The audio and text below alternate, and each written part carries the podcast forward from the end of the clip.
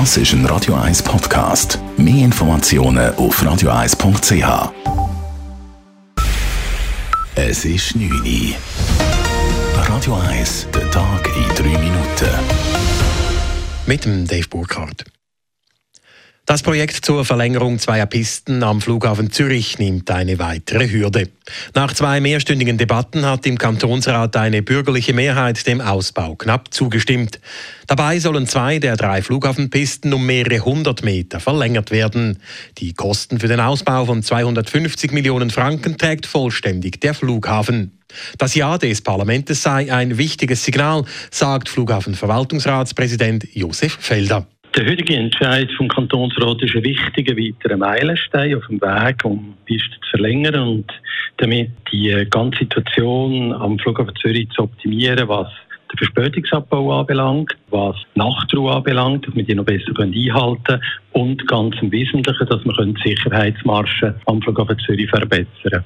Das letzte Wort bei den Pistenverlängerungen dürfte aber das Zürcher Stimmvolk haben. Linke und Grüne haben das Referendum ergriffen.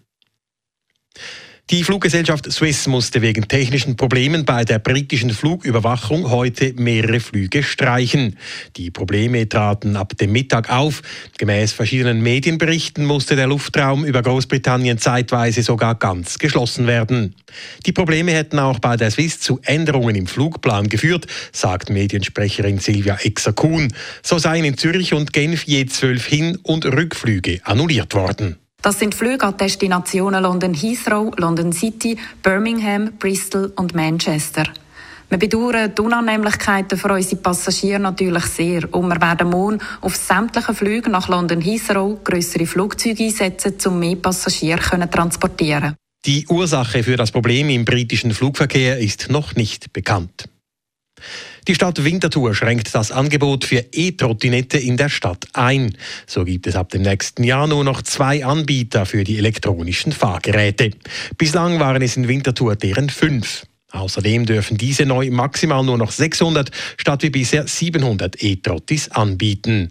Weiter gibt es verschärfte Auflagen, so können falsch abgestellte Trottinette rascher eingezogen werden. Für interessierte Bewerber gibt es eine öffentliche Ausschreibung. Für den mehrfach angeklagten ehemaligen US-Präsidenten Donald Trump gibt es einen ersten Prozesstermin. Wie verschiedene US-Medien übereinstimmend berichten, muss Trump am 4. März 2024 in Washington vor Gericht erscheinen. Dort ist er wegen Wahlbetruges angeklagt. Die Staatsanwaltschaft wollte mit dem Prozess eigentlich bereits im nächsten Januar beginnen, Trumps Verteidiger hingegen erst im Frühling 2026. Neben Washington ist Trump auch noch in New York, Miami und in der Stadt Atlanta angeklagt. Radio 1 Wetter.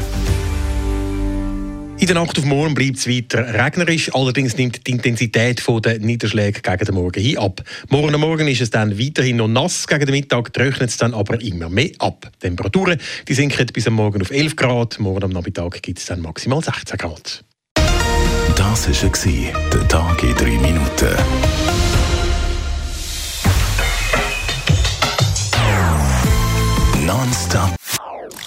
Das ist ein Radio 1 Podcast. Mehr Informationen auf radio1.ch.